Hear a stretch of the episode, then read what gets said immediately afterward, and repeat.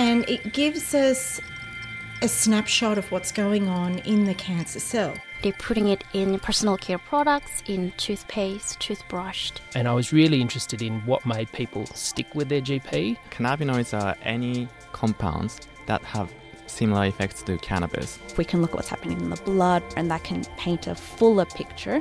The issue is that no country's got this right. Think Health on 2SER 107.3. Welcome to Think Health. I'm Jake Morecambe. Today on the show, And most people actually can't tell you. They don't know. They just go, I just sleep on it. I don't know what it's made of. It's made of spring, you know, it's made of foam. Uh, so they have no idea what it's made of and how old it has been. finding the right mattress for you and which mattresses can actually do damage to your back.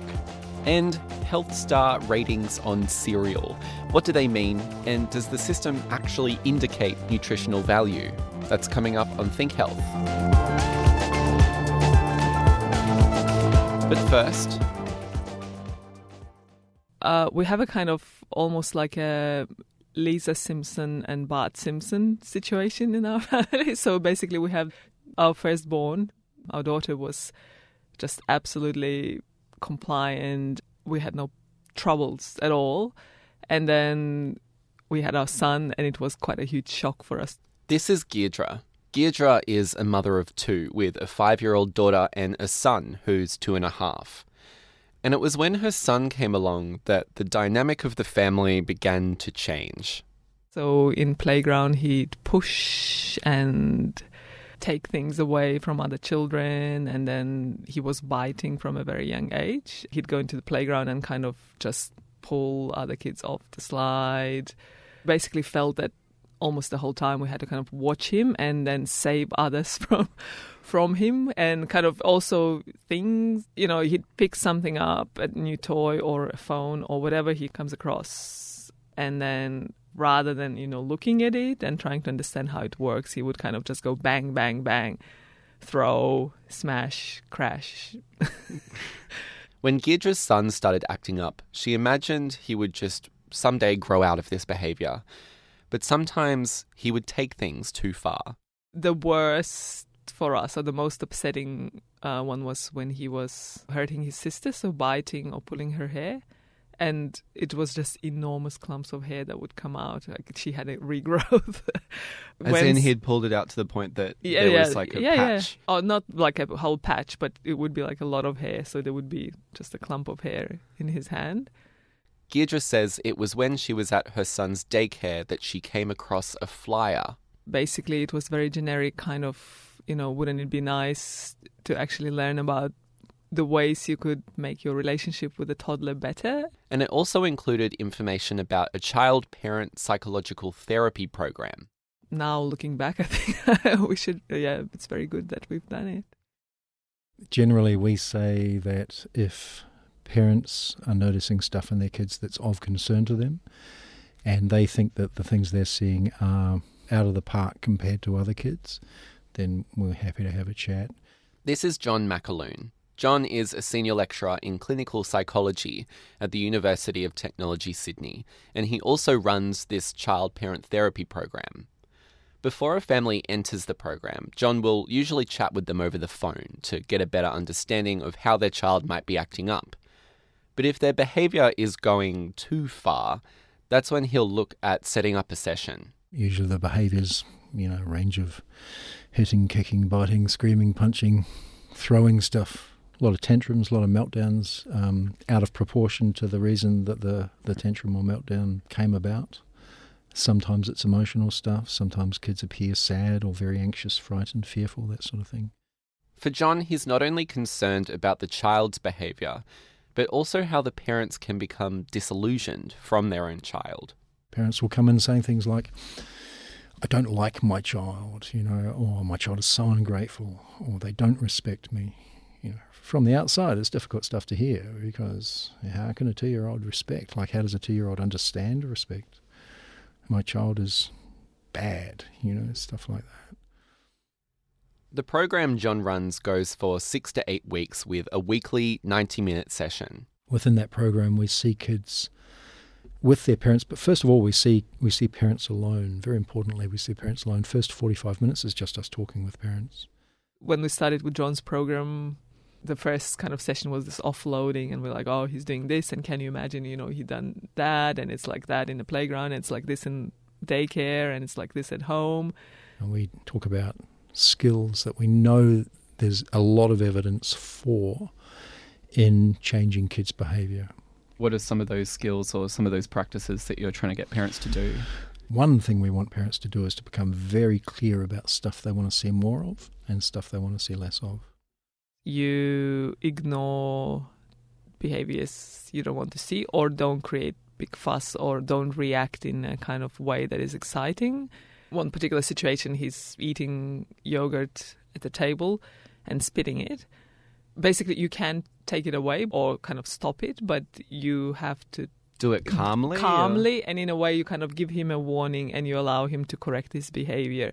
And if he doesn't, you take it away, and then that's it. If it's a tantrum, if it's a big scene, if he, you know, throws or swipes everything else off the table, that's fine. But basically, not to kind of get into this kind of if he if he starts screaming, then you start screaming, and then kind of just escalate from there.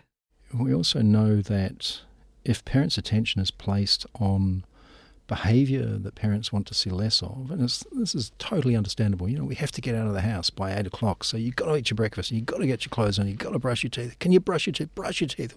Will you brush your teeth? You know, you become problem saturated, you become driven by the stuff you don't want to see. So if we can turn that around, and every time parents are able to see something that works for them, they throw their attention on that. Deirdre says, like many parents, it takes a lot of willpower for her to not get angry with her son when he might be doing something like spitting yogurt across the table. But it's the praising of good behaviour which she finds a lot harder. I think it's harder than not reacting to negative behaviour. To, really? Why?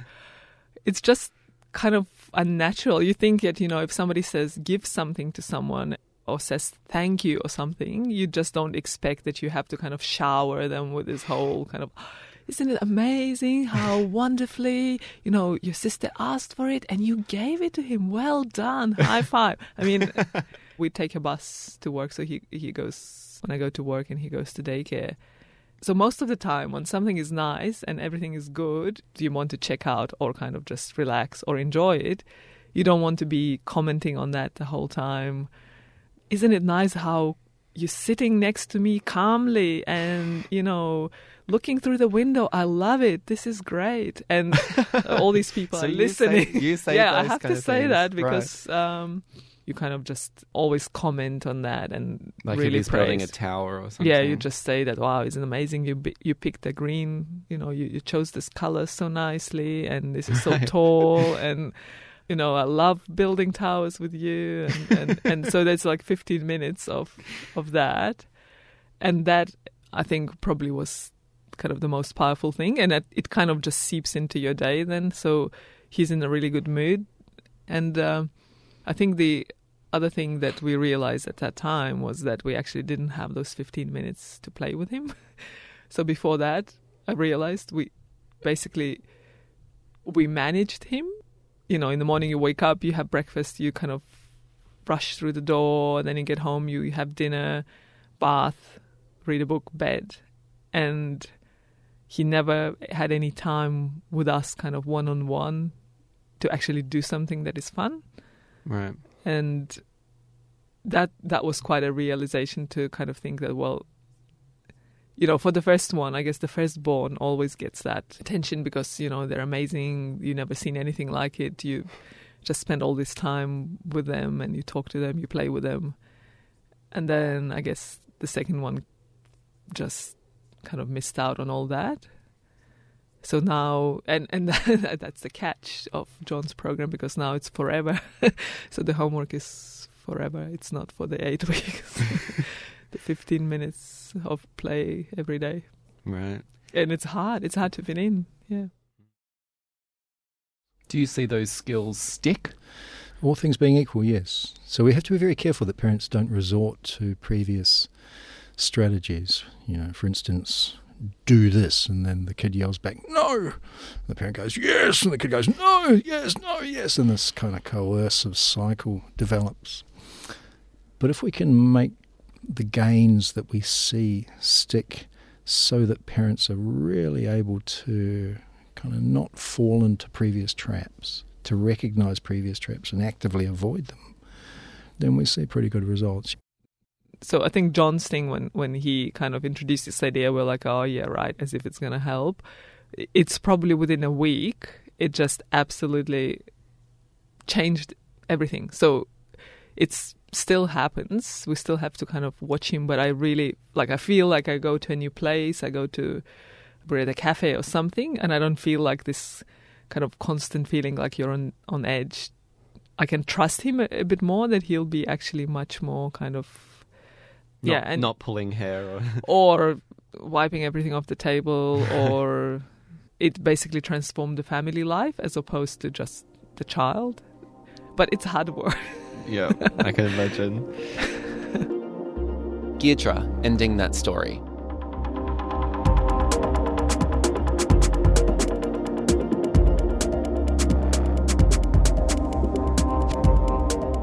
What do you do when your job is taken by a robot? Where does all your e waste go? How do you split your digital assets when you break up with your partner? This is Think Digital Futures. Each week, an exploration of the moral and mind boggling questions that face us in the digital age. You can listen on your favourite podcast app. Just search for Think Digital Futures.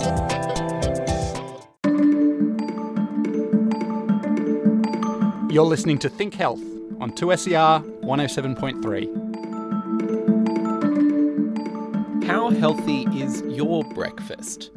For a lot of people, a bowl of cereal is a staple morning meal, but sometimes it's hard to weed out the healthy from the not so healthy. The Health Star rating is a voluntary system where manufacturers get their product rated on a 1 to 5 scale, 5 being the most healthy and 1 being the least. But what separates a 1 from a 5? And how does this rating influence what cereal consumers are buying? Paul Burke is an associate professor in marketing at the University of Technology Sydney and has recently undertaken a study looking at how consumers are swayed by the front of pack logos. We first saw the major introduction in the cereals. And so as a result, you've got this uh, a lot of companies looking at each other saying, hey, well, we've got just as good a product when it comes to a health star rating, or we want to modify our products to improve, and so it improves the marketability of those products within that category. But now we're seeing it applied to everything from yogurts, confectionery, uh, chips, popcorn, all these discretionary foods. So there is some criticism. The health star rating at the end of the day is, is voluntary and, and it's not mandatory in terms of if there's the health star rating and it's kind of to show that perhaps this type of cereal has better nutritional value than another type of cereal how do they determine how many stars it has? Is it like sugar per serving? Is it sodium? Like what are the actual things that determine that? Right. So it's kind of interesting because it has a positive and a negative type of approach in the sense that you get points for reducing the, the number of risk nutrients that you have. And that's looking at saturated fat, it's looking at sodium or more commonly salt, sugars, and it's looking at per 100 gram, per 100 mils, or, or, per serving size.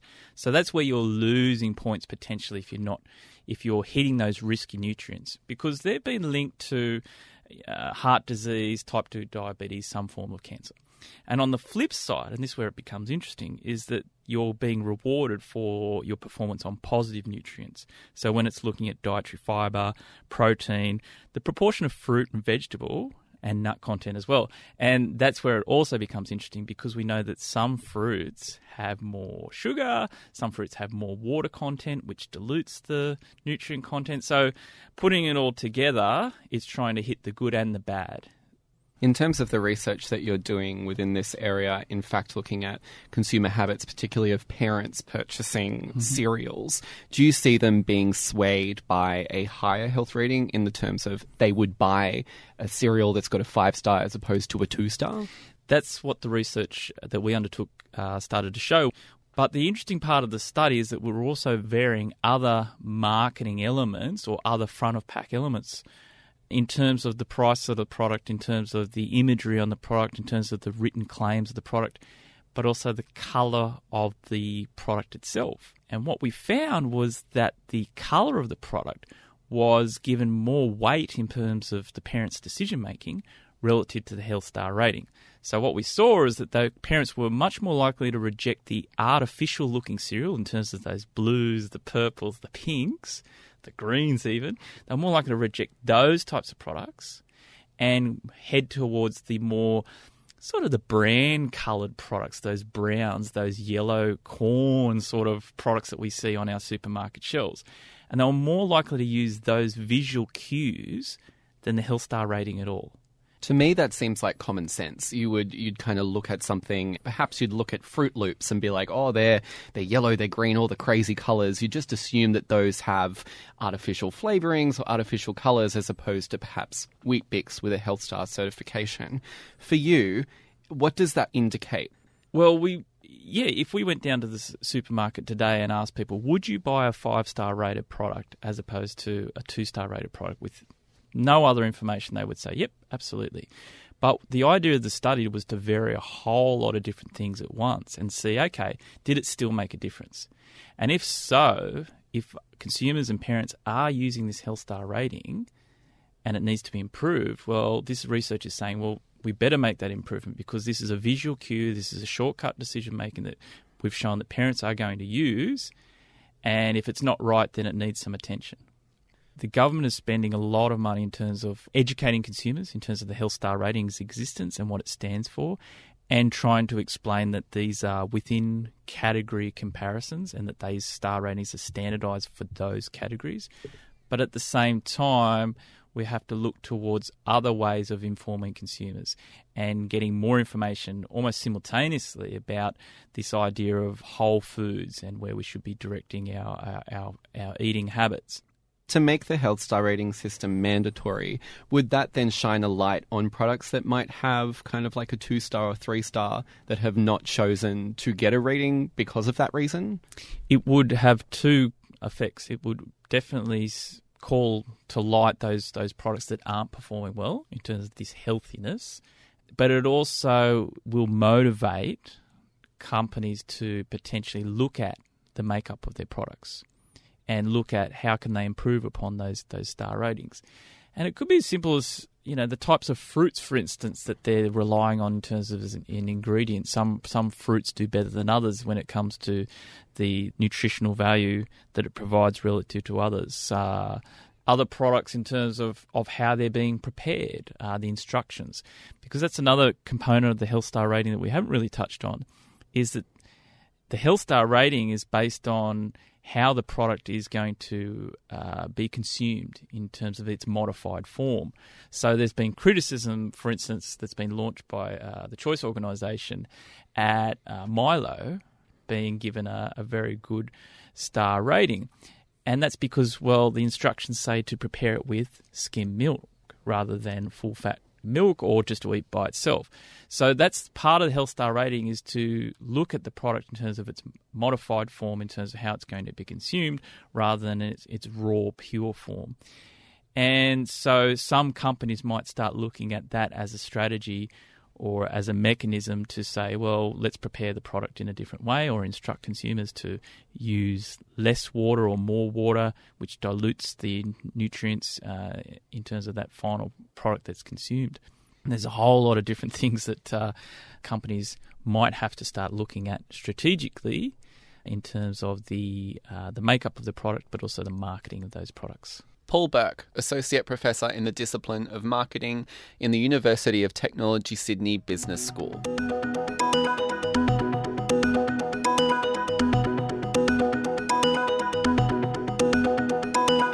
What do you know about your mattress? Did you buy it yourself? Do you know where it came from? Is it a firm mattress? Is it a soft one?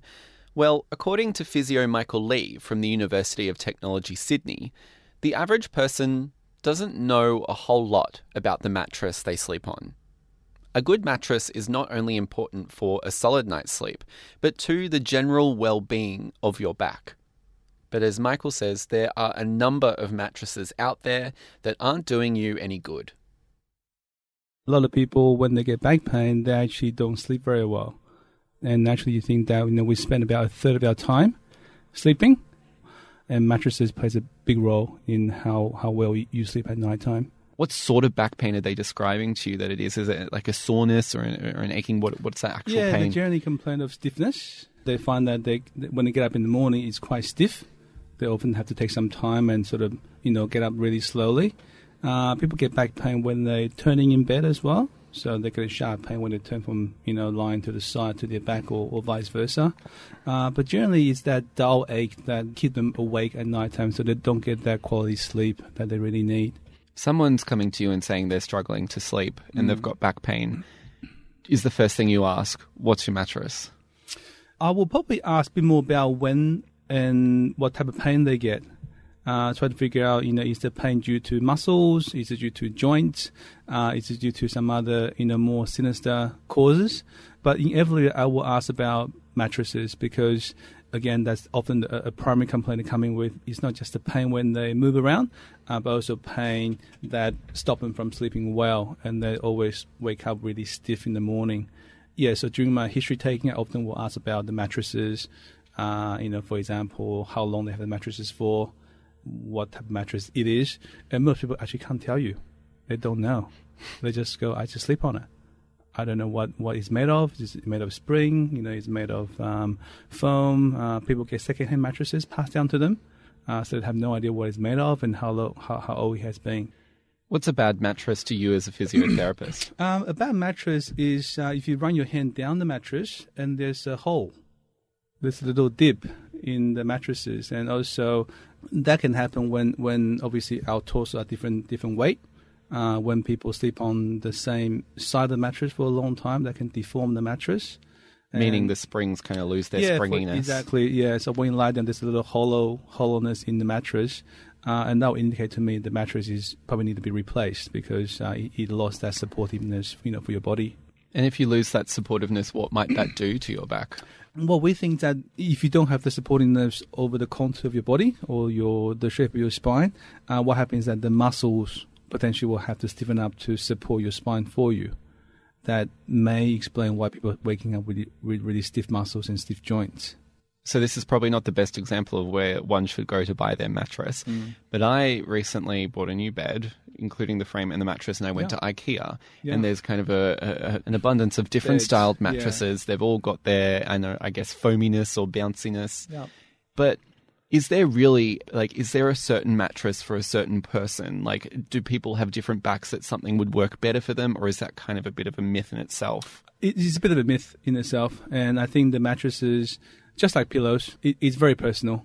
Uh, and and I know you know people and, and friends and family, even patients. Some people just prefer softer mattress. Some people prefer a harder mattress. So I recommend people to go to bedding shops and lie on every single bed there is. Take your time, and I would suggest them bring the the pillow they like to sleep on, bring that to the shop, and sleep on the pillow. Uh, that's the best way to find out whether uh, whether something because you can instantly tell.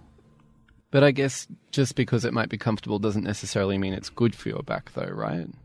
That's a good point because now we're talking about you know people who have no back pain. Uh, you know what what's a good bed for your spine, and, and I think the general rule is that the spine should feel supported.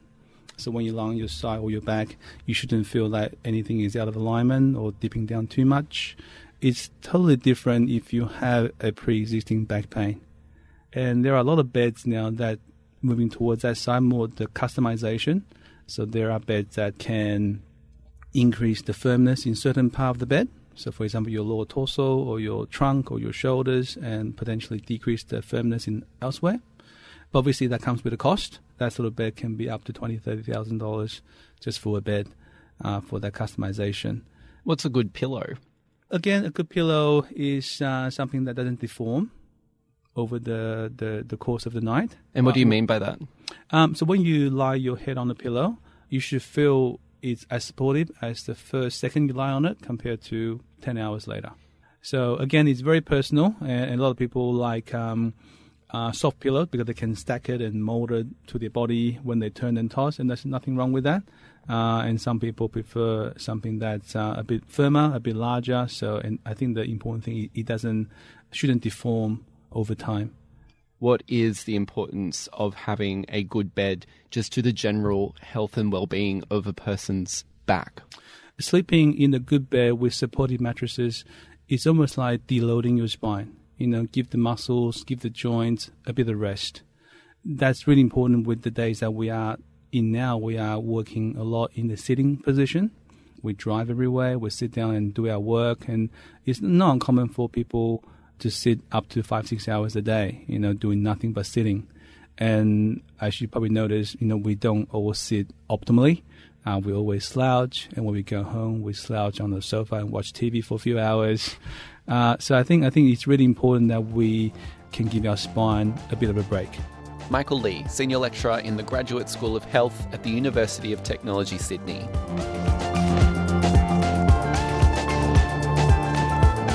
That's all we have time for today on Think Health. Make sure you subscribe to Think Health on your favourite podcast app. We're also available on iTunes. Think Health is a collaboration between the University of Technology Sydney and 2SER Radio. I'm Jake Morecambe. Thanks for your company.